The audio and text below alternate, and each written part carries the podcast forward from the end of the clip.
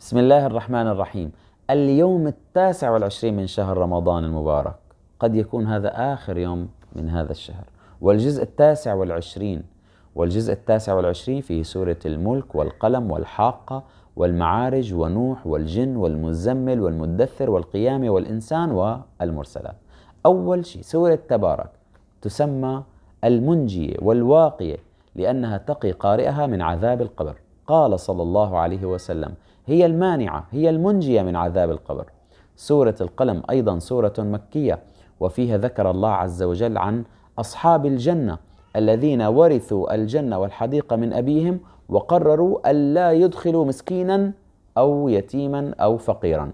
فأحرق الله حديقتهم. إنا بلوناهم كما بلونا أصحاب الجنة. سورة الحاقة أيضا سورة مكية تتحدث عن أهوال يوم القيامة. قال تعالى فإذا نفخ في الصور نفخة واحدة وحملت الأرض والجبال فدكتا دكة واحدة. الآن سورة المعارج يروى أن النضر بن حارث قال حينما خوفهم النبي عليه الصلاة والسلام من عذاب الله قال اللهم إن كان هذا هو الحق من عندك فأمطر علينا حجارة من, من السماء.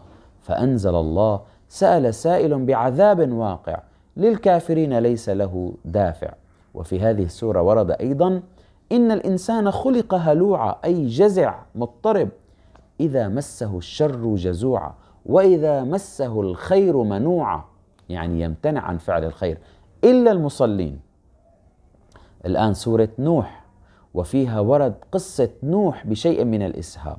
وورد عن فضل الاستغفار حينما قال الله فقلت استغفروا ربكم إنه كان غفارا يرسل السماء عليكم مدرارا. ويمددكم بأموال وبنين ويجعل لكم جنات ويجعل لكم أنهارا. وختمت السورة بدعاء نوح حينما قال وقال نوح رب لا تذر على الأرض من الكافرين ديارا.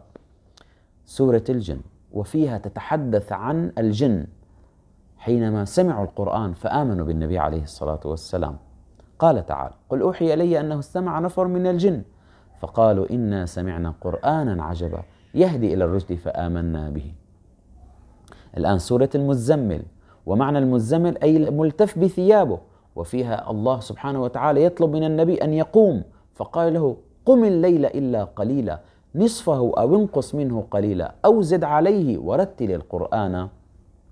ترتيلا أي أنشط بالليل وقم الليل. والقيام الليل بالنسبة إلى النبي هو فرض. وبالنسبة لنا هو سنة. الآن سورة المدثر. قال صلى الله عليه وسلم الصعود جبل من نار يصعد فيه الكافر سبعين خريفا ثم يهوي فيه كذلك أبدا. سورة القيامة وأيضا تتحدث عن موضوع الجزاء والبعث وموضوع الموت كلا إذا بلغت التراقية وقيل من راق يعني إذا وصلت الروح إلى الصدر. وأيضا ورد فيها قول الله عز وجل وجوه يومئذ ناظرة إلى ربها ناظرة. قال صلى الله عليه وسلم إنكم سترون ربكم عيانا كما ترون هذا القمر. وقال أيضا فيكشف الحجاب فما أعطوا شيئا أحب إليهم من النظر إلى ربهم تبارك وتعالى. الآن سورة الإنسان وهي سورة مدنية تتحدث عن خلق الإنسان وعن النعيم الذي أعده الله عز وجل للمؤمنين والمتقين. إن الأبرار يشربون من كأس كان مزاجها كافورا عينا يشرب بها عباد الله. ورد في الحديث أن أقل أهل الجنة منزلة من له قدر الدنيا وعشرة أمثالها. الآن سورة المرسلات وهي سورة مكية تعنى بجانب العقيدة وتبحث في هذا الأمر. قال تعالى وإذا قيل لهم اركعوا لا يركعون نزلت في ثقيف حينما طلبوا من النبي عليه الصلاة والسلام أن يحط عنهم الصلاة. قالوا يا رسول الله نحن لا ننحني لأنها سبة. فقال النبي لا خير في دين لا صلاة فيه. وقال الله تعالى وإذا قيل لهم اركعوا لا يركعون. وشكرا لمتابعتكم والسلام عليكم ورحمة الله وبركاته.